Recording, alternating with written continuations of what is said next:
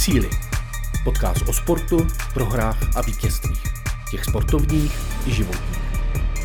V Cíli vítáme osobnosti, které nás motivují a inspirují. Nikdy neprohráváme. Buď vítězíme, nebo se učíme. Podcastem, který vás tradičně provázejí Soňa Smoláková a Petra Lípová. Připravili jsme podcastový speciál, který natáčíme na netradičním místě. Jsme v Kopřivnici, muzeu nákladních automobilů Tatra. Dnešní díl je věnovaný kolům a cyklistice. V letošním roce totiž slaví 30 let značka kol Superior. Výrobce Superior a současně největší producent kol v České republice, kopřivnická společnost Bike Fun, zde v těchto prostorech prezentuje výstavu, jež mapuje historické i nové modely kol. Tato výstava probíhá v muzeu až do konce roku 2023. Celkem vás čekají 4 rozhovory. Podcast začínáme rozhovorem se zakladatelem značky Superior, panem Jaroslavem Výborným. Další rozhovor je s bývalou profesionální bikerkou Terezou Vlk-Huříkovou. Třetí je se současnou profiestkyní Simonou Spěšnou. Závěrečný rozhovor je s marketingovým manažerem Ondřejem Cedidlou.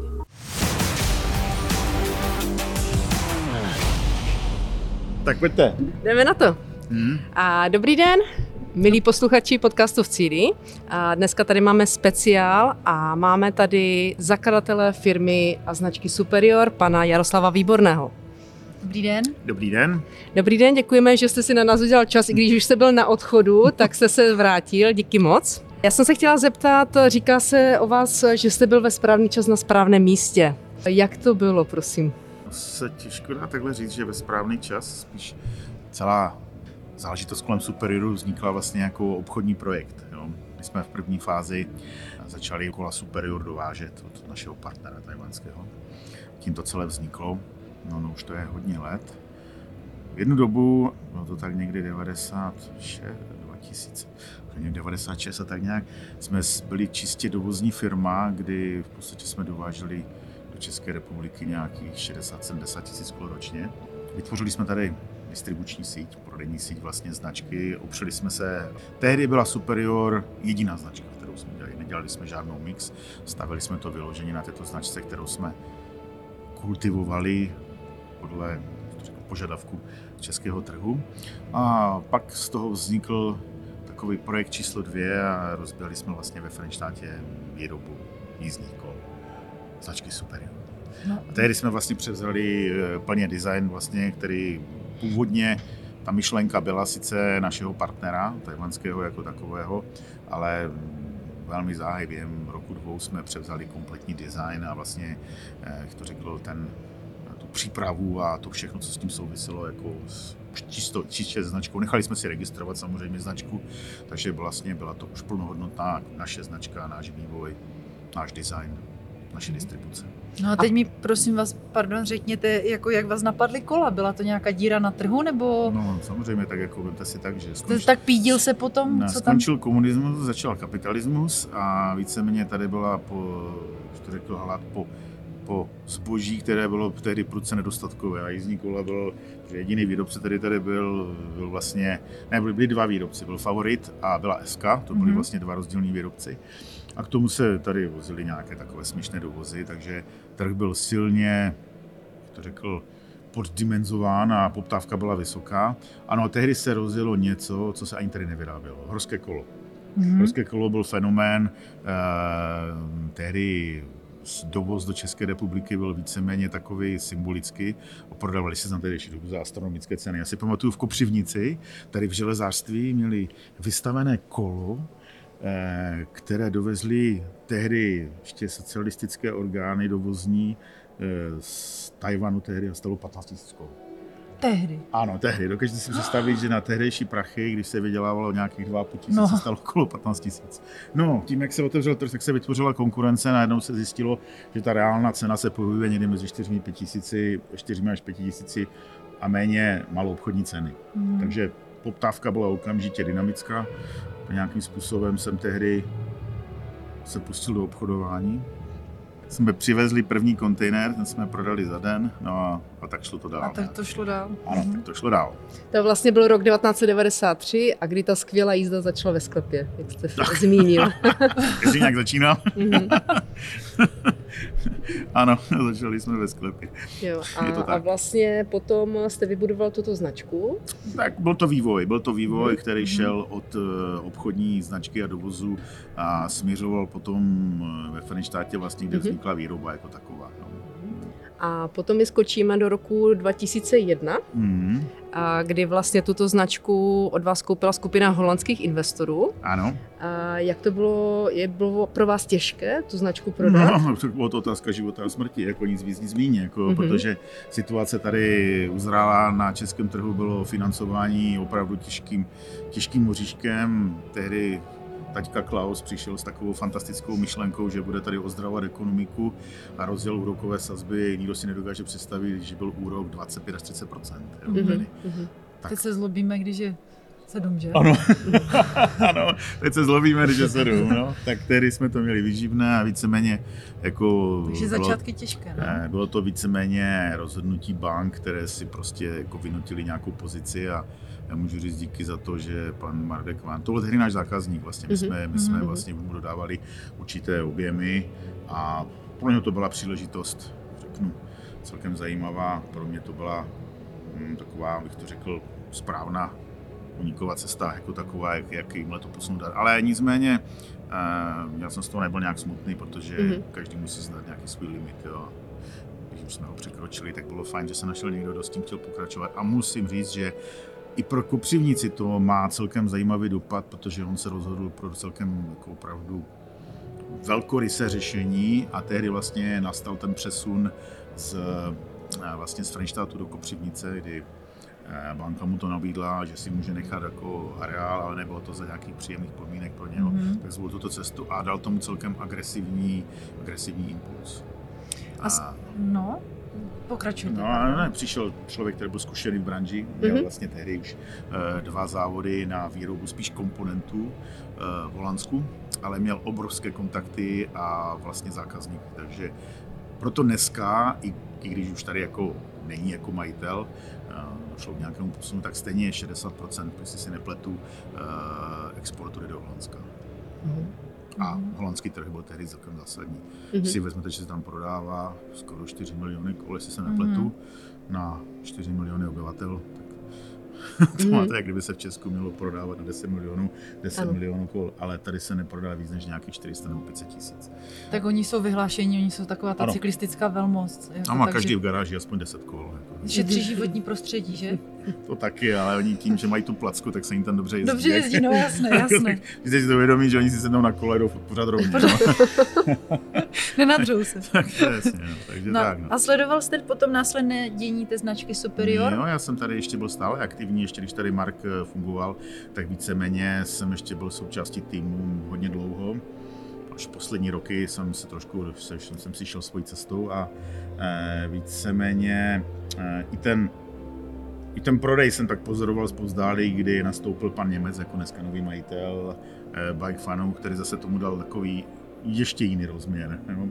Ale nicméně já si myslím, že pro značku to bylo všechno, jak to řekl, to dobré, co jí mohlo potkat. Jo? Takže já jako říká, jako otec zakladatel se nezlobím, jako víceméně tohle je jako fajn, jo.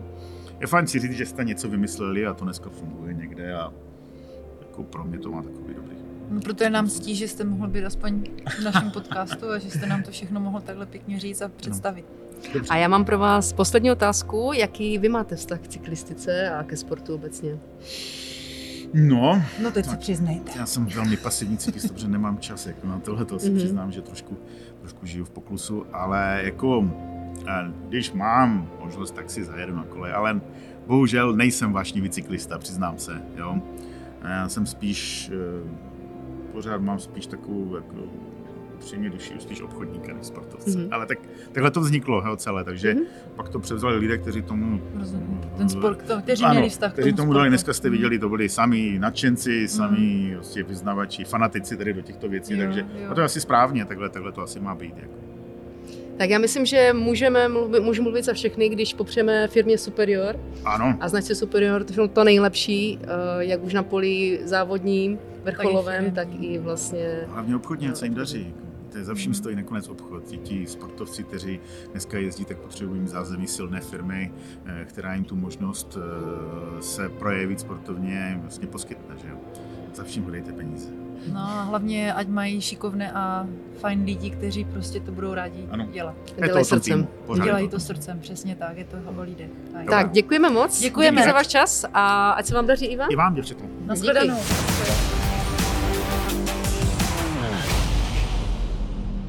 Dnešním hostem je Tereza Huříková. Vítej, Terko, v Cíli. Ahoj, já vás zdravím, já teda jsem Tereza teď už Vlk-Huříková, protože jsem ze Šumavy, tak jsem na to náležitě pyšná, že jsem jako i vlk. Super, díky za doplnění a mám tady tvoji vizitku, jsi bývala jeskyně, juniorská mistryně světa na silnici i horských kolech, mistryně Evropy, třetí na mistrovství světa, máš tituly z mistrovství České republiky a účast na olympijských hrách v Pekingu 2008. No, to je hezký výčet, děkuji za uvedení. Tak, Terko, odkud jsi a kdo tě k cyklistice přivedl? Tak já pocházím ze Šumavy, z Vimperka, kde jsem se narodila a teď jsem se tam zase navrátila. Ale taky se musím přiznat, že jsem žila ve Valmezu asi 8 let tady za Kopečkem, takže no. I tady mi to je hodně blízký u vás. Tak jsem ráda, že mě tady ta příležitost přivedla zpátky, že to taková dvojitá historie pro mě. Jednak kola Superior, na kterých jsem závodila 8 let a potom Beskydy, kde jsem strávila taky 8 let. A jinak ke sportu mě vedli rodiče, protože jsou oba tělocvikáři a tak u nás na Šumavě se toho nedá moc dělat, těch kroužků. Jako tam v malém městě bylo poskromno, i když tak jsem teda jich dělala hodně, ale prostě ten sport tam byl na vysoký úrovni vždycky. Takže jsem dělala běžecké lyžování a v té době, kdy já byla běžkyně na lyžích, tak Katka Neumanová přičuchla k horským kolům, byla úplně na tom začátku těch horských kol a tak hodně nás malých holčiček se v tom zhlídlo a začali jsme to taky zkoušet a u mě to teda klaplo, no. Že u mě ty výsledky přišly hned první rok, že jsem hned začala vyhrávat ty český závody. Takže jsem se tak nějak k tomu nachomítla. Výborně, takže jsi měla už aj jako od malička jakýsi idol tu Kaťu? No, my jsme všichni měli knížky Katky Neumanové podepsané. Byla hvězda, no. Byla to hvězda a nejenom ona, ale taky Kačenka Neš, neboli Katka Hanušová. Ona navíc, obě holky pochází tam od nás. Vlastně Katka Hanušová tak pochází z Prachatic, což je naše okresní město a Katka Neumanová je teda z Písku, což je asi 60 kilometrů, ale na Zadově byla její meka, její tréninkové místo, což je prostě u nás, což mám za domem, takže my všechny holčičky jsme se viděli v těchto dvou Katkách a mně se povedlo teda s jednou z nich aspoň závodit ještě. Super. Ta vlastně závodí dodnes, já už ne.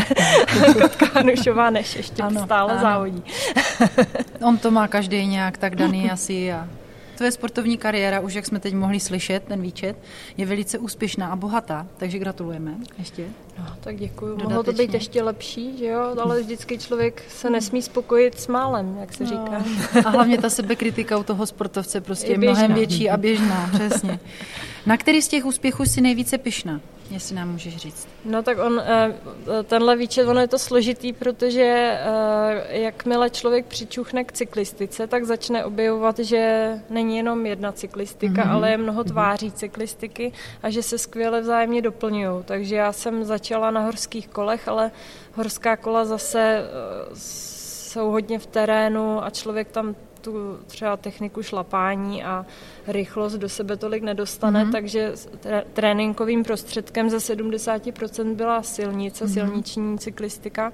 A když už člověk na tom kole trénuje, tak proč by si nezazávodil, takže i časovky a silniční závody a etapáky ženský se k tomu přibalí, pak už ta sezona je dost nabitá a už zbývá čas jenom se tak jako v zimě připravit na dráze a už je toho dost, ale mnozí sportovci dávají k tomu ještě bikros nebo downhill nebo enduro dneska už. Takové trošku adrenalinové ještě doplňkové sporty, co? No a zapomněla jsem právě jeden z mých sportů a to je maraton. Ten tolik adrenalinový není, ale zase je hodně fyzicky náročný, protože je to závod na dlouhou vzdálenost. Třeba se jede záleží 80 kilometrů a je to v terénu. Aha. Takže zase takový kontrast k tomu mému prvnímu sportu, což je cross country.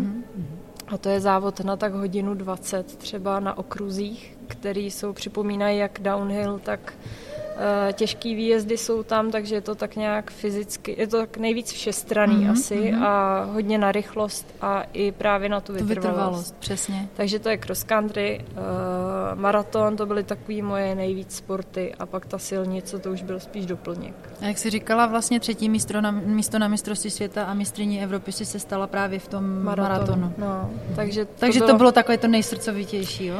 No, paradoxně ne. Aha. Já jsem stála na tom prvním stupínku, teď hrála ta česká hymna a furt jsem cítila, že to není pořád ono, že jsem zažila při tom větší euforii. Možná to bylo i tím, že jsem těsně předtím vypadala, že půjdu na kapačky, protože v té fázi mý kariéry už jsem ve mně rodil nějaký problém a tak já vlastně skoro každý závod jsem šla na kapačky. Takže jsem tam byla čerstvě po mistrovství Evropy v cross country, asi 14 dní na to bylo právě mistrovství Evropy v maratonu a já jsem na tom mistrovství Evropy v cross country skolabovala a byla jsem fakt asi 4 hodiny jenom na kapačkách v takovém jako chvíli v bezvědomí. A musela jsem se z toho nějak zberchat, protože mě čekal další vrchol a to bylo tady to. A tam jsem teda, tam mi stačil kyslík v cíli dát a naštěstí jsem se nevyvrátila, ale ten rok to bylo v roce 2014 a to bylo jedno vylomení v cíli skolabování za druhým. Takže na to asi nemám tolik vzpomínky na tenhle titul, ale prostě vždycky se říká, co je první, tak to je největší jako zážitek. A to bylo právě jako juniorský titul mistryně světa v časovce a rok na to v cross country právě v mojí disciplíně. A to člověk stejně nezapomene a to nejkrásnější, i když to je vlastně v juniorských letech. No. Ale mistryně světa, jako, to je prostě, to má váhu. Fakt to je jako zážitek, který je člověku pak jedno, ať si říká, kdo chce, co chce, že elita nebo juniorky, že to je rozdíl, ale prostě zažít to aspoň jednou v životě, to se nedá vzít. Krásný, opravdu. Nádherné. Ty jsi nám zodpověděla moji další otázku, když jsem se chtěla zeptat, v jakém terénu jezdíš. Takže si nám to krásně, nám lajkům jako osvětlila. Jezdím po cestičkách. Dneska proti tomu, co se jezdí cross country, co jezdí dnešní generace cross country, tak ono to jde hrozně rychle dopředu, takže když budete poslouchat, co vám bude říkat, jaký terén jezdí, já to beru doslova teďkon, schválně, protože Katka Neumanová třeba a Katka Neš, o kterých jsme se tu bavili, tak ty jezdili ještě okruhy třeba 10-20 kilometrů po lesních cestách, měli klipsny a byl to závod, jako regulérní cross country závod. A pak jsem byla na řadě já už měla normálně nášlapný pedály, jezdili jsme okruhy, ale jak jsem vyhrála právě ten juniorský titul, tak to jsem měla v podstatě asi 1,5 nebo půl okruhu snad trati a normálně dneska se jezdí třeba 7 okruhů, ale to bylo tak dlouhý okruh, že za náš čas závodní, což tehdy taky bylo asi, jsem jela první mistrovství světa juniorský a jela jsem 1:44 a dneska ženy jedou 1:20 závod a jedou třeba 7 kol a my... Vy prostě, juniorky a ještě jste lidi. A já nejsem tak stará, jo. Tady nemluví stará bába, ale... A docela si připadám mladě ještě, ale prostě ten sport jde hrozně rychle dopředu. No. A to, co bylo wow za mě, tak dneska se to posouvá. I s tou právě technikou se to posouvá všechno dál. S tou technologií kola má že to je úplně někde jinde. Ten technický vývoj prostě jde s tím dopředu hrozně. Ty už si tam načala i takové... jakoby ty místa, která nebyla úplně příjemná, že si skolabovala a podobně, takže vlastně ani tebe se nevyhly nějaká zranění. Já jsem si četla, že tam tě prostě chytla klíční kost zlomená. No, ona mě to chytla, no. No, ono to bylo a vždycky v nevhodnou dobu. A tak mě zajímalo, jako i přes ten tvůj univerzální sportovní talent, který je neskutečný, jo, máš perfektní základ, tak prostě ta zranění tam jsou, co ti pomohlo se vrátit zpátky do sedla? Jako, co bylo tou motivací pro tebe? Zase to nevzdát a znova prostě do toho šlápnout. Že ta zranění nebyla lehká, že? To nebylo. Jo, to bylo paradoxně vždycky ve chvíli, kdy jsem se cítila hrozně už jako, že teď jsem na té vlně a letošní sezona bude výborná, bude to, teď jsem jako na vlně, takže jsem měla dvě už zlomený klíční, obě mám zlomený klíční kosti a jedno bylo na začátku sezony po olympiádě, kterou jsem nedojela v roce 2008, díky pádu, tak jsem si potřebovala pak po tom mediálním pranýři trošku spravit chuť v ten další rok a já jí zahájila tu sezónu pádem z kola, na kole superior jsem zrovna spadla, ale to bylo mojí chybou, nepozorností, kdy jsem si zlomila klíční kost a pak člověk prostě musí jít dál, no, je to, pak celá sezóna tím byla poznamenaná a je to hrozně těžký znovu si připouštět jenom ty medaile a chtít jenom ty medaile, když člověk ví, že ztratí, že mu ujel vlak a že už to za celou sezonu nedožene. Takže je to hrozně psychicky náročný, ale tým, máte zázemí, všichni makají na tom, aby vy jste se posouvali, trenér, abyste se posouvali, aby byly výsledky a vy se o tohle musíte taky snažit, i když cítíte, že to asi jen tak nepřijde. A je to jako psychicky hrozně náročný. Řekla bych jako celý ten profesionální sport, že je krásný, je to krásný povolání, hrozně lidí nám to závidí, ale vlastně oni mi to dneska nechybí. Jakože já jsem teď uvolněná, plná elánu i díky tomu, že jsem na mateřský. Hormony taky pracují. Ale nespomínám na to ve zlým vůbec, ale je to hodně psychicky náročný, protože je to hrozný stres a člověk nežije na 100%, ale jenom třeba na 60% proti tomu, když ten stres už tam pak není. To byla právě další otázka, kterou jsme se chtěli zeptat. Ne, to je krásně, to jakoby navazuje. Jak vlastně vnímáš ten svůj sportovní profi život? Jak vlastně vnímáš ten svůj profi život s tím odstupem toho času? Protože vždycky to vnímáš jinak jako sportovec, který je v tom zápřahu a potom skončíš a za pár let si řekneš, ty jo. Vlastně já jsem si furt říkal třeba, že to prostě ty výsledky nebyly takový, byla jsem sebekritická a teď zpětně si řekneš, kurník, nikdy nakonec ta kariéra byla bohatá, nádherná, úspěšná. Jako. Jo, já už jsem se od té doby dvakrát stěhovala, takže jsem balila poctivě všechny ty medaile, jsem si to rolovala do klubíček a říkala jsem si, tohle je taky moje. Že člověk to ani jako nevnímá, protože je prostě každý víkend závod a když se ustrnu na nějakým, když usnu na vavřínech, tak potom nepojedu na 100% další závod a ty sportovci kolikrát ani neví, co všechno vlastně dokázali, protože nemají čas to střebat, jedou jenom jako stroje a ví, že nesmí ustrnout, protože zase se to musí zopakovat, jinak už budou ze hry a už po nich neštěkne pes. No, právě, jak se říká, sláva je pomývá, že? No. Je to tak. Já jsem se chtěla zeptat, jak velkou roli hraje podle tebe kolo v tom úspěchu v kariéře cyklisty?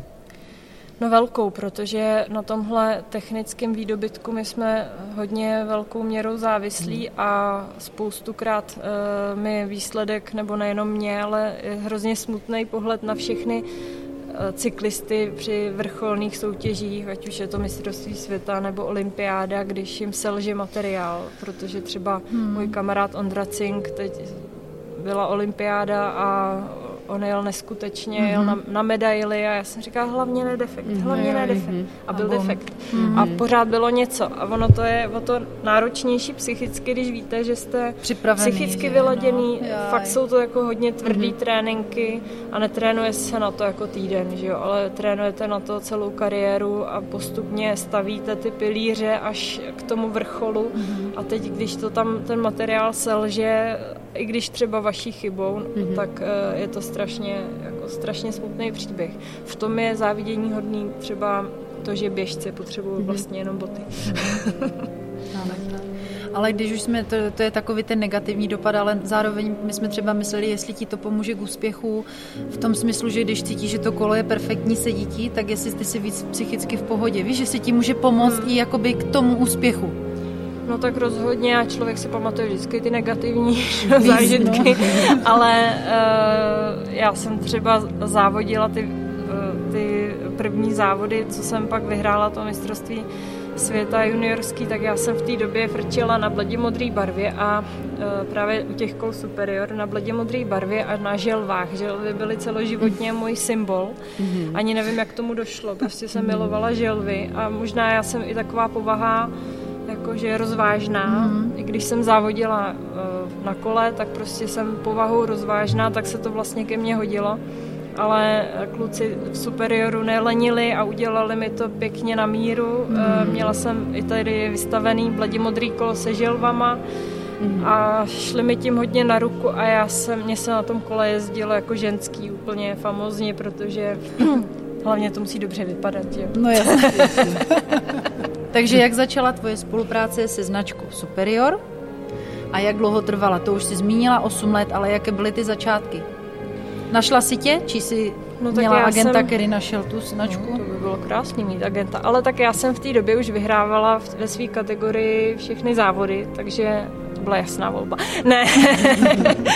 Ne, ono to spíš bylo, takže já jsem studovala na sportovním gymnáziu ve Vimperku, ten sportovní gympl už je tam dodnes a ten náš tým závodníků, který studovali na té škole, tak šel pod křídla vlastně profesionálního týmu Česká spořitelna. V té době to byla jednička v Čechách a oni sedlali kola Superior. A vlastně, když začali tu spolupráci se Superiorem, ten tým, tak my jsme začali za tenhle tým jezdit. Čili se to tak jako spojilo, že jsme byli u toho prvního roku už, kdy Česká spořitelna tým sedlal tyhle kola Superior a pro mě to bylo neskutečná čest, protože do té doby já jsem zažila i svařený rám ze smeťáku jako malá, kdy naši prostě našli kolo na smeťáku a to je dobrý, jenom trošku křivý, dělá to 2 stopy, to nevadí, to svaříme a bylo to dobrý. To byly úplný začátky jako malá, že jo? Ale potom to stejně jako ty kola byly drahý pro mladou holku, která začíná jezdit, tak já jsem měla normálně pevný kolo, nemělo to vidlici a hrozně jsem toužila potom mít vepředu tu pružící vidlici a pak se mi to poskládali ze zbytků, tady ten tým nebo ten můj trenér z toho sportovního gymplu s tátou to nějak dali dohromady a já jsem byla tak nadšená, že jsem celou cestu koukala na tu vidlici, až jsem nabourala do auta po 5 kilometrech a byla zlomená ta vidlice. Takže když jsem potom dostala jako funglnový kolo, první svoje funglnový kolo, který nebylo poděděný ani poskládaný z různých dílů, tak jsem si na to už dávala bacha. Koukala jsem jenom dopředu. To je hezký příběh, musím říct teda. A jak to máš dneska? Jezdíš na kole Superior nebo jsi se posunula jinam?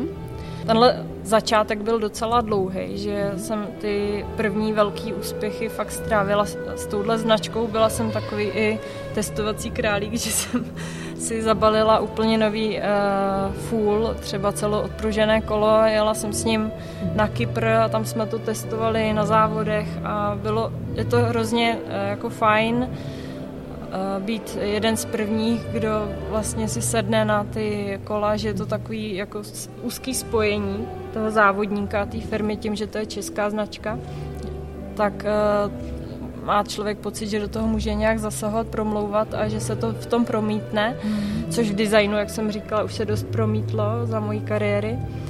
Pak jsem prošla pár značek a změnila týmy a vždycky ta značka kola se váže k tomu týmu. U nás to takhle funguje, že primární je ten tým a značka kola je až jako partner toho týmu. Čili mě to odválo pryč, ale zase jsem se na Superior vrátila v závěru své kariéry. No a teď to vypadá, že se snad navrátím opět. Takže teď jsem tady za historii, ale vypadá to, že na kolo Superior si zase usednu. Takže to je vlastně takový uzavřený kruh. A vlastně víme, že jsi máma 2 dětí. A máš syna 3 roky? No, mám syna 3letýho a tady bloudí manžel s roční dcerou. A vlastně ty jsi zmínila tady už, že se chystáte někam na rodinný cyklovýlet nebo jedete do zahraničí. To je vlastně, prozradit. Jo, to je vlastně to místo, kde jsem vyhrála ten titul juniorský, kde byla ta největší euforie. A do noci jsem mávala na parketu tou zlatou medailí, tak tam od té doby... Nestratila jsi, doufám. Ne, je tady zrovna už mudlaná dost, ale jak jsem ji všude potřebovala ukazovat, ale tam od té doby ráda jezdím, protože nejenom kvůli tomu závodu, ale taky je to Livigno, je to v Alpách, je to hodně drsný prostředí pro trénink a zažila jsem tam tolik potu a dřiny a stresu z tohohle závodu a z dalších akcí, že se to hodně vryje pod kůži a já tam hrozně ráda jezdím. Navíc si to zamiloval i můj muž natolik, že jsme tam z jeho iniciativy jeli na služební cestu a rádi se tam takhle vracíme teď s dětma, takže tam přejíždíme ty kopečky, teď už ne za svý jenom, ale i nebo jenom za sebe, netáháme jenom sebe na tom kole, ale i naše děti. Teď už to bude premiéra se 2, tak jsem si pořídila tady takovou malou výpomoc. Elektrokolo Superior. Super. Superior momenty. Budou. Protože je to hezký, jako jezdit na tom kole, vozit ty děti, ale klouby mám jenom jedny. No jasně. Takže když někomu řeknu, že přemýšlím o elektrokole, protože za sebou chci tahat 50 kilo zátěž se svými dětmi, tak na mě koukají jako na blázna. Já to respektuju, ale zase já vím, co od života chci. Tyhle extrémy já prostě mám ráda. Tak my ti, Terez, děkujeme za krásný rozhovor, za tvé povídání. Díky, že jsi nám řekla svůj příběh a přejeme ti jen to nejlepší, hlavně zdraví i do budoucna. Já vám taky děkuju za příjemný rozhovor. Děkujeme moc. Díky. Ať se ti daří. Děkuju.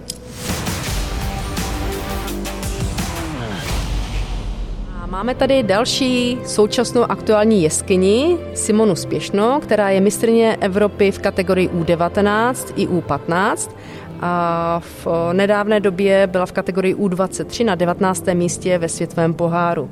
Vítej v Cíli, Simčo. Dobrý den. Ahoj. A jak se ti dnešní odpoledne líbilo? Pro mě to bylo trošku hektický, protože jsem se teď vrátila ze světového poháru ve Švýcarsku, takže ta cesta byla náročná a dlouhá a ještě dneska ráno jsem musela na kolo, ale jsme tady a ta akce myslím, že se moc povedla a moc jsme si to všichni užili. Moc si vážíme, že jsi udělala čas i na náš podcast a vítej v Cíli, díky, že jsi tady. Jo, děkuju moc. A mě by zajímalo, kdo tě k cyklistice přivedl. Taťka byl profesionální závodník taky na horském kole. Objevil se i na silnici a v cyklokrose, i na dráze umí, ale tam už nezávodil. Takže odmala jezdím s taťkou po závodech a postupem času jsem se dostala až do zahraničního týmu, kde jsem teďka. Takže taťka za to může. A kolik ti bylo let? V kolika jsi začala jezdit na kole?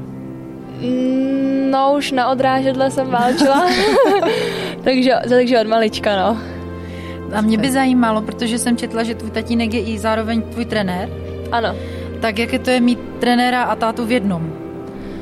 Občas to je složité, jak vždycky já říkám. Občas si moc nerozumíme, ale tak to je asi takový normální vztah mezi otcem a dcerou, ale já to beru spíš hodně pozitivně, protože tím, že spolu jsme vlastně, dalo by se říct, že 24 hodin denně, tak on o mě ví spoustu věcí, které o mě neví lidi okolo a díky tomu mi dokáže vlastně poradit, pomoct a sestavit pak tréninkový plán vlastně podle míry, že to není vlastně předepsané na 14 dnů, kdy ten závodník s tím trenérem moc nekomunikuje, ale prostě je špatný počasí, tak se to různě dá poupravit a v tom já vidím hrozně velkou výhodu, no.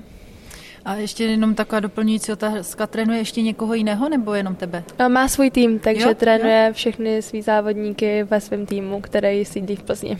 Takže se cyklistikou, dá se říct, nevyčerpal, neunavil jako závodník, prostě chce v tom pokračovat jako trenér dál. Přesně tak, on ukončil svoji kariéru v roce 2012 a hned potom vznikl vlastně jeho tým MS Bike Academy Racing, který funguje doteď a mají tam vlastně základnu 70 dětíček a na českém poháru se objevují kolem 30 dětí tam závodí a pravidelně už 3. rok po sobě vyhráli nejlepší tým v českém poháře. Tak to gratulujeme, takže to krásné. Je hezký vidět, že mají všechny ty věkové kategorie, protože se to skládá vlastně od minime až po elitu, takže je hezký, že tam jsou a že dokážou vyhrát třeba před jako velkýma týmama tady u nás v České republice, jako je třeba Express nebo Rouvy a tak. Takže. Skvělá práce, tak to je super. A zeptám se, ty jsi stále vlastně v týmu s taťkou, anebo jsi šla vlastně za hranice v České republiky? Já jsem minulý rok odešla od taťky a jsem teď ve factory týmu JB Brnek Superior Factory Racing Team a jsem tam už druhým rokem. Mhm. Jak těžké bylo odejít z týmu od tatínka? Bylo to takový smutný trošku, bych řekla, protože to byl krok, kdy se oddělíte a už vlastně žijete a řešíte si všechno sám, i když furt žiju, normálně bydlím s našima doma, ale vlastně jsem už tak moc na cestách, že během měsíce se doma otočím možná tak dvakrát. Mm-hmm. Takže to bylo pro mě takový smutný, protože jsem si připadala, že tu rodinu vlastně opouštím a loučím se od nich. Na druhou stranu oni jsou vlastně se mnou pořád, oni se snaží jezdit na všechny závody, taťka se mnou jezdí na všechny závody, takže určitě to byl dobrý krok, protože v tom zahraničí to je něco jiného a jsem ráda, že jsem tam, ale v ten moment to bylo trošku smutný. Tomu rozumíme. Těžké určitě. My víme, že jsi současná jeskyně značky Superior. Jak dlouho jezdíš na těchto kolech? Já jsem ho měla, když jsem byla maličká. Bylo to asi moje nejhezčí kolo černý s fialovými motýlkama. Nějaká 24 to byla. Ale jinak jsem se tady k těm moderním kolům vrátila právě minulý rok, když jsem přišla do zahraničního týmu. A tam jsem začala jezdit na značce Superior. Jakože ten tým už tu značku jako měli s ní spolupráci? Anebo? Přesně tak, oni měli spolupráci už rok předtím, myslím, teď to budou 3 roky, co spolu spolupracují, se myslím. A jak se ti jezdí na těch kolech? Jsi s ním spokojena?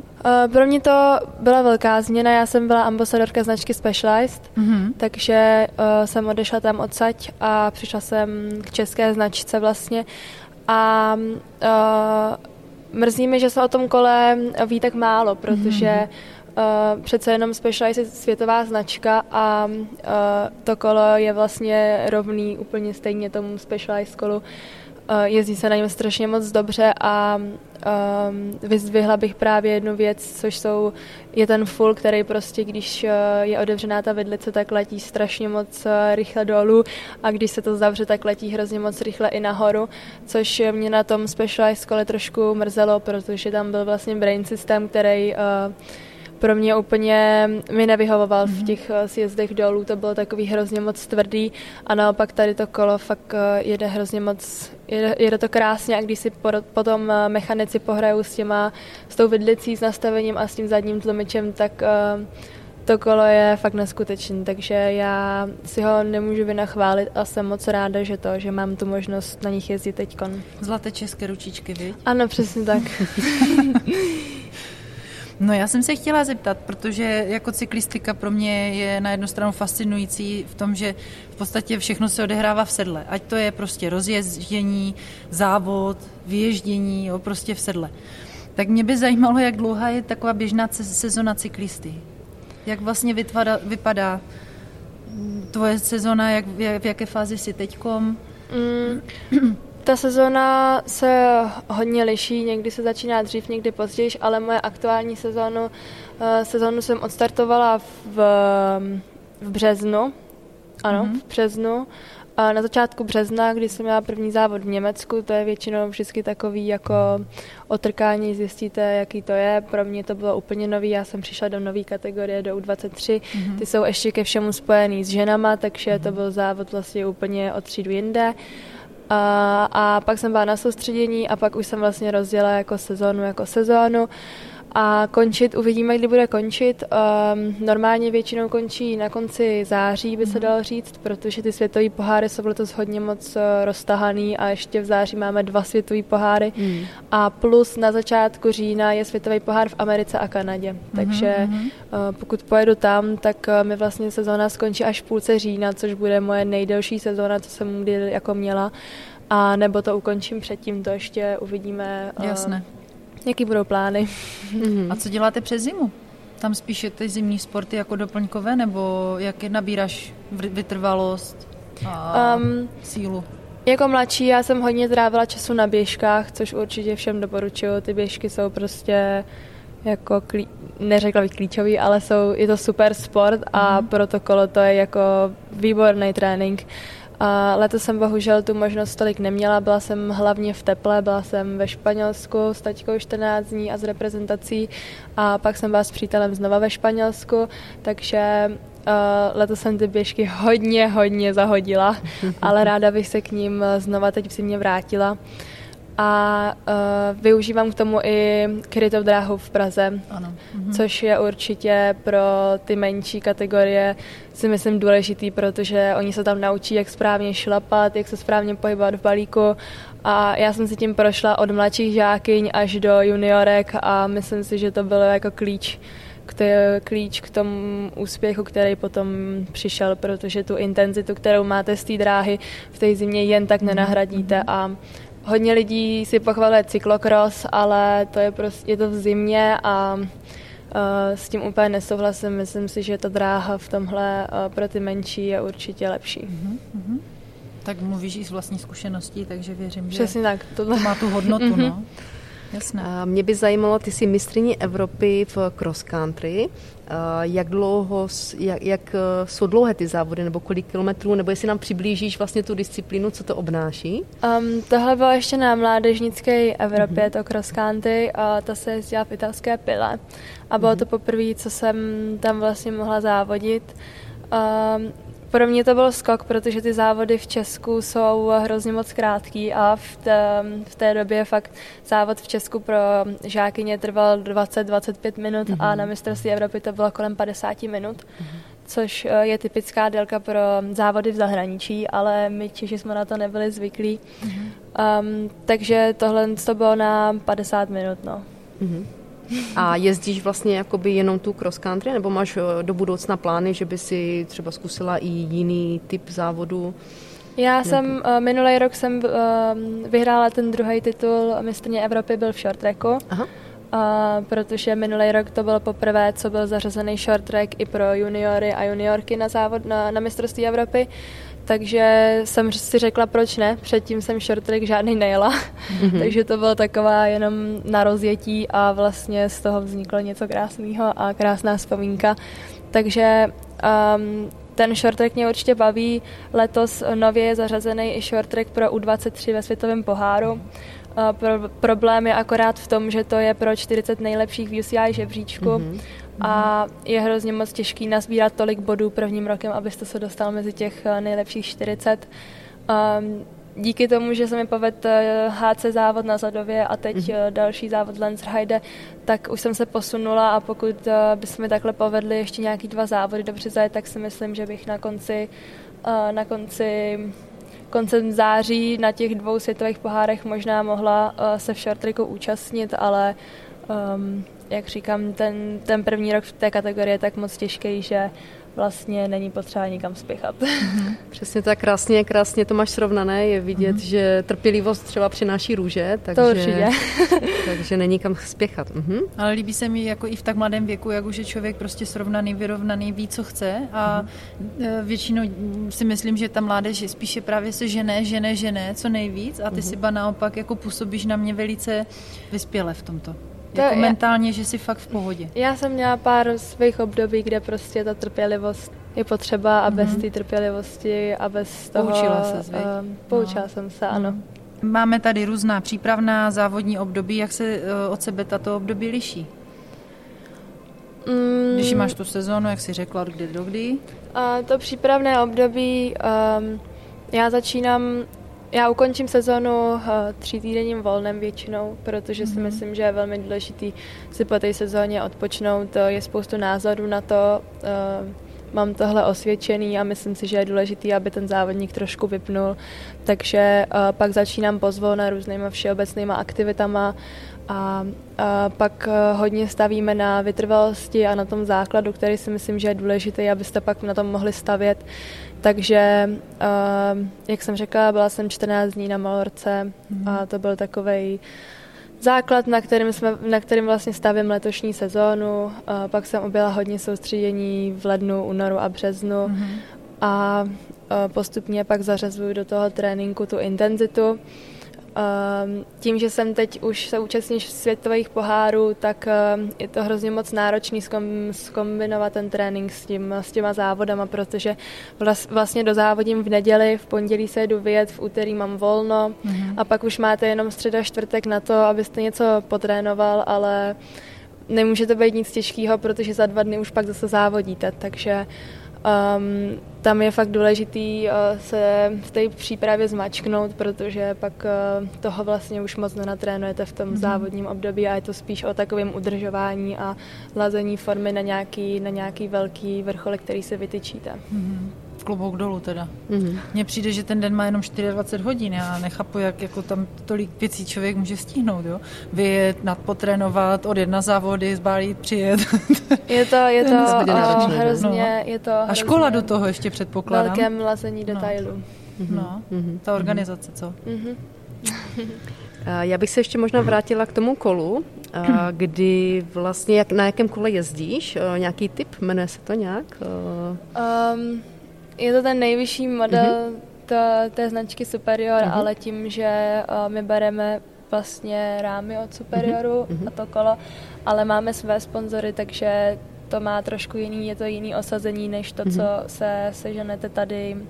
co seženete tady od výrobce. A ty si to kolo můžeš nějak designově sama nechat upravit pro sebe? My máme jasně daný ty partnery, který vlastně mechanici nám postaví to kolo a máme 2 kola, jedno je závodní a jedno je tréninkové. To tréninkové zůstává se mnou, závodní jezdí pouze na závody s týmem, což jsou světové poháry a závody horské třídy. A to tréninkové mám tam nalepené nějaké samolepky, ale... To jsem se právě chtěla zeptat, jestli můžeš mít i něco pro štěstí, nějakou takovou samolepku i na tom závodním. Jo? Na závodním ji mám takovou jako schovanou, aby ji moc lidí nevidělo. A je to tajné, nebo se můžeš podělit, co ti přináší štěstí na tvém závodním kole? Já mám takovej rituál, že na mistrovství Evropy a na mistrovství světa mi na kolo moji nejbližší vždycky něco napíšou a s tím pak závodím. To je hezké.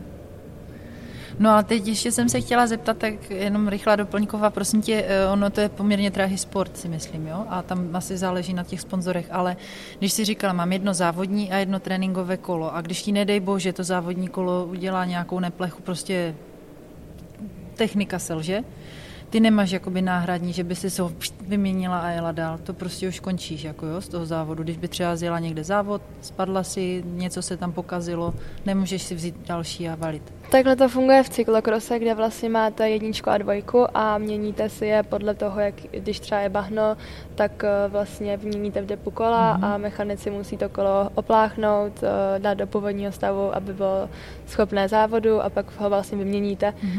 To se všechno odehrává tohle na cyklokrosu.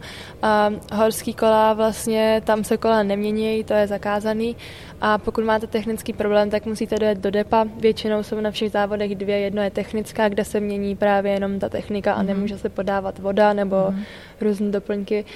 A pak je normální depo, kde se dělá všechno i voda, i jídlo a právě i ty mechanici, takže vždycky musíte doběhnout nebo nějakým způsobem se dopravit do depa, pokud chcete to kolo nějakým způsobem opravit a pak můžete pokračovat. Samozřejmě dá se opravit skoro všechno, museli byste nedej bože zlomit rám nebo něco podobného, defekty, řetěz, přehazovačka, nefunkční, to všechno se mění v tom depu. Jo. To je jak ve formuli. Šup, co nejrychleji. Jo, přesně tak. Ty se napiješ a valíš. 15 vteřin výměna a jde se dál. Simi, zajímalo by nás ještě, jaké jsou tvé cíle a sny? Moje...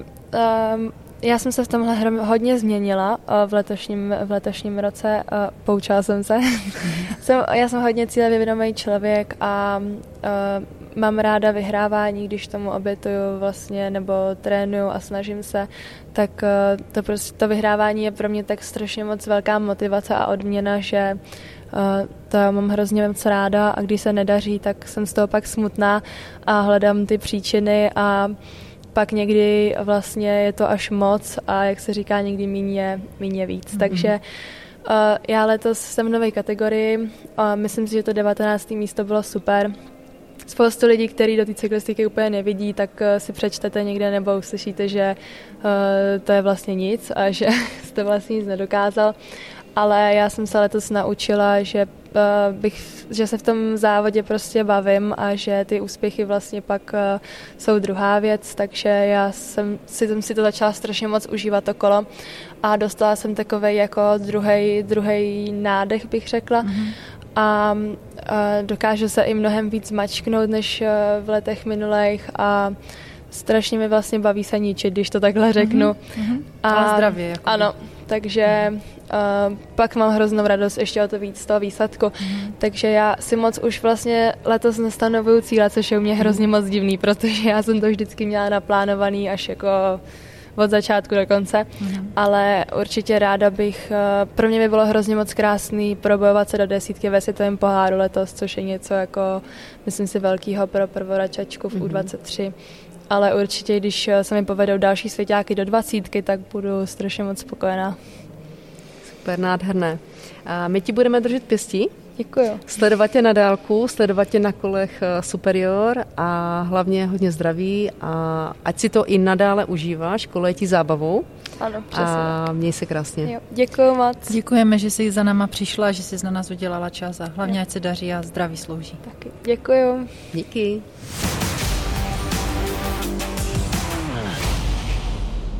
Vedle nás tady sedí Ondřej Cedidla, šéf marketingového oddělení a je tady Soňa Smoláková. A Petra Lípová. A my Ondrovi velmi děkujeme za to, že si dneska udělal na nás čas a přišel nám povykládat svůj příběh. Dobrý večer, já děkuju za pozvání. Ahoj Ondro. Ahoj. A nás by zajímalo, jak dlouho pracuješ ve firmě Bike Fun? Pracuju zde rok a 3 měsíce. A jsi na pozici vlastně marketingového šéfa? Marketingového manažera pro značku Superior. Super. Mhm. Sleduješ závodní jezdce na kolech Superior? Jestli ano třeba, tak jsou jimi i čeští, i zahraniční sportovci? Ano, sleduju, protože sponzorujeme, podporujeme vlastně tím, že poskytujeme závodní kola několik týmů v České republice, ve Francii, v Holandsku a podporujeme taky jeden, řekněme, mezinárodní tým, který má mezinárodní sestavu, soupisku. Ten tým sídlí ve Švýcarsku, jmenuje se JB Brunex, Factory Racing Team a to je takový náš hlavní tým, řekněme, kde dáváme nejvíc podpory. Proč? Protože ten tým jezdí ty nejkvalitnější soutěže, mimo jiné světový pohár v horských kolech, jako například tady v České republice v Novém Městě na Moravě. A tenhle ten tým nám dává nejvíce zpětné vazby vlastně k našim kolům, to znamená, zdali splňují kvalitu, ty kola testujeme a zároveň jsou takoví naši ambasadoři naší značky, to znamená, prezentují sebe na kolech, na sociálních sítích, v médiích pro novináře. Vymýšlíme s nimi různé projekty, aby jsme tu značku zviditelnili a taky zviditelnili jejich tým. A jedná se o silniční nebo horská kola? Horská kola. A Simča Spěšná je součástí toho ano, týmu. JB Brunex Factory Racing. Skvěle. Jak se jim daří těmto jezdcům?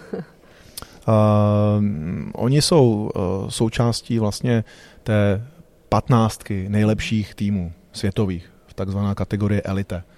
A nejsou v popředí, to znamená, nejsou to ty nejlepší týmy, jsou spíš té druhé půlce a komu se nejvíc daří v tomhle týmu, tak jsou ty juniorské a ty kategorie espoir, to znamená kategorie do 23 let, kam patří třeba Simona Spěšná, ale také tam patří švýcarská juniorská závodnice Anina Hütter, která vlastně je národní mistryní švýcarská na horských kolech v kategorii junior, ale je tam taky druhý Švýcar Finn Treuder, který dojel před týdnem na 2. místě ve Švýcarsku na mistrovství Švýcarska horských kolech.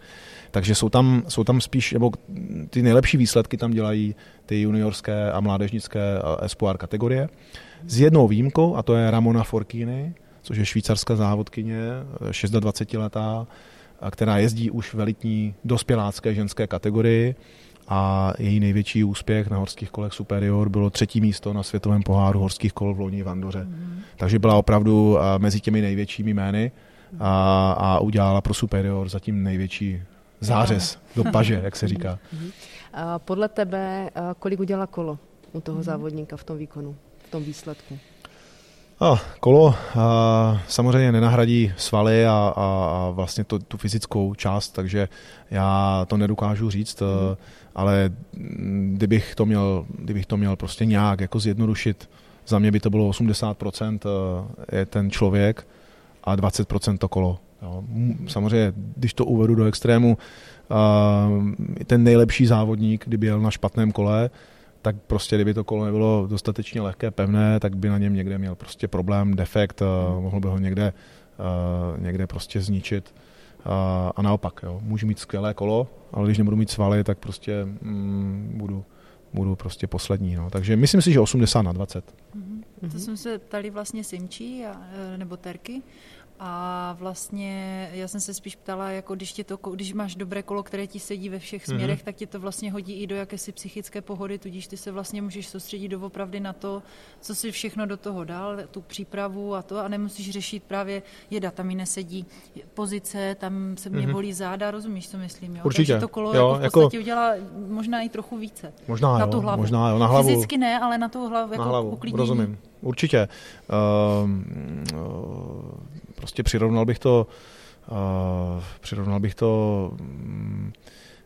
nevím, prostě když nemám dobrý nástroj, tak nemůžu hrát první ligu prostě, no. A co je důležitý, takže ta Simona opravdu jako o těch kolech mluví jako o tom skvělém nástroji. Jo. A nejenom mluví, a mohlo by se zdát, že to je prostě její jako reklama, ale my nemáme problémy, jako nemáme zpětnou vazbu od toho týmu, že by ta kola prostě nesplňovala parametry, nejsou žádné reklamace, nejsou stížnosti na to, že něco praská nebo někde se něco zničilo při závodě.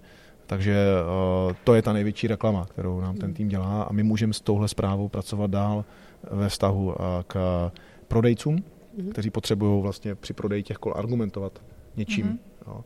A když nechtějí mluvit jenom o ceně a chtějí odvést pozornost od ceny, tak můžou právě mluvit o těchto kvalitativních prvcích. Takže to jsou silné zprávy, které můžeme používat ze spolupráce s toho týmu. A mě by ještě zajímalo, jestli vy jako tým Superior z Kopřivnice jezdíte podporovat vaše závodníky i na závody. Jezdíme. Zrovna jsem se vrátil ze světového poháru v Lenzerheide, který probíhal včera ve Švýcarsku. 3 dny jsem tam vlastně podporoval značku, tím, že jsme tam měli vlastně výstavní stánek a vystavovali jsme kola, ale zároveň v mezičase jsme chodili na závody a dívali jsme se. Na Simču jsem včera křičel, možná by vám sama řekla, jak, jestli mě slyšela, ale řval jsem na ní skoro tak silně jako její táta. A vyplatilo se to, zajela hezký závod.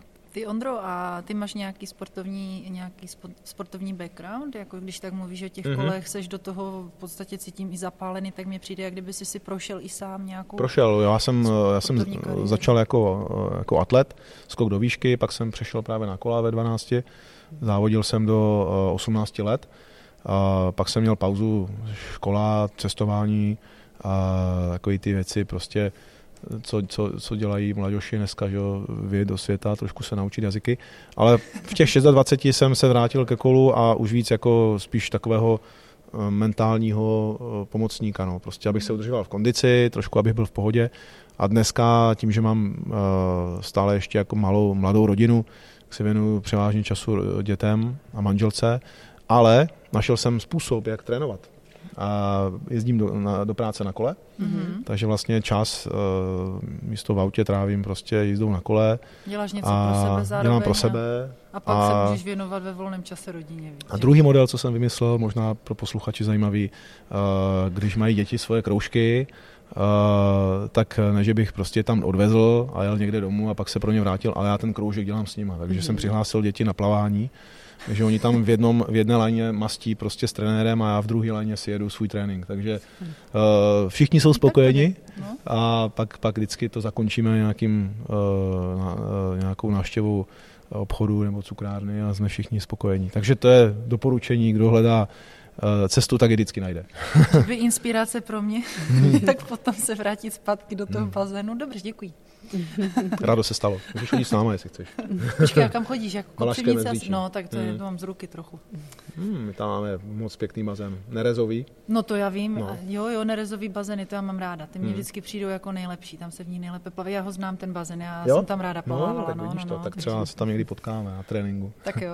A dělám teda triatlon. Tím, že jakoby stíhám dělat to kolo, plavání a běh ještě do toho zapojím, tak teď se chystám na Xteru, na Bystřičce Valachimén za 2 týdny. Aha. A jak se na to docela těším, jak si zazávodím zase. No. Jaké jsou podle tebe největší úspěchy značky Superior? Ty už si vlastně zmínil. Mm-hmm.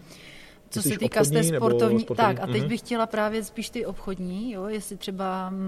Obchodní letošní rok je ve znamení růstu prodejů oproti předcházejícímu roku. Ta značka vlastně permanentně roste. Letošní rok máme navýšení v řádech 10% vůči loňskému roku, což je úspěch v současné době, kdy ten konečný zákazník jakoby přešlapuje a neví, jo, jestli koupit kolo, koupit, co bude, jestli pochybí peníze, nepochybí, tak je to úspěch. Mm-hmm. Superior se daří a pro nás to je strašně důležité vidět, že zákazníci reagují pozitivně na kola. Já jsem teď v Lenzerheide prezentoval osobně kola těm koncovým spotřebitelům švýcarským, kteří jsou velmi nároční na kvalitu a byli nadšení z těch kol. Mm-hmm. Jo, prostě líbí se jim zpracování, líbí se jim ten design, líbí se jim prostě ta filozofie té značky, takže mám z toho dobrý pocit a myslím si, že ta značka teď může i z té krize menší, co je, tak vít jako pozitivně. No. Právě tou svojí unikátností a tím jasným zacílením. Jsou ty zlatý české ručičky, to jsem zmínila i u Simči, jak jsme se bavili, a korkty kopřivnický, že jo? No. Přesně tak. Příští rok se konají olympijské hry v Paříži, uvidíme vaše kola na trati. Já doufám, že jo. Samozřejmě je to není to v našich rukou, je to v rukou těch závodňáků, aby se kvalifikovali. Nejblíž tomu asi je rakouský jezdec Gregor Ragl, který je vlastně v top 2 mužské kategorii v Rakousku a má šanci se kvalifikovat. Ve Švýcarsku taky máme skrz Ramonu Forkýny, kde je ovšem větší konkurence těch jezdkyň. Věřím, že aspoň jedno kolo tam uvidíte. I možná díky Simči Spěšné, která má taky šanci se kvalifikovat a pokud si vyjede místo z těch českých závodnic, tak se tam kolo Superior dostane. Moc bychom si to přáli. A my taky budeme jí držet palce. A budeme i vám držet palce, protože si nám nastínil vaše cíle do budoucna, i tvé cíle, co by si chtěl s firmou Superior vlastně, se značkou Superior dokázat, a budeme vás sledovat. A přejem všechno nejlepší, minimálně do dalších několika úspěšných let. Perfektní. Já moc krát děkuju za pozvání a přeju vašemu podcastu, aby se dál rozvíjel pozitivně a měl hodně posluchačů a inspiroval vlastně posluchače ke sportu, k jízdě na kole a k tomu, aby se nebáli prostě překonávat své limity, protože pak zažijou ten superior moment. V cíli. Podcast o sportu, prohrách a vítězstvích. Těch sportovních i životních. V cíli vítáme osobnosti, které nás motivují a inspirují. Nikdy neprohráváme. Buď vítězíme, nebo se učíme.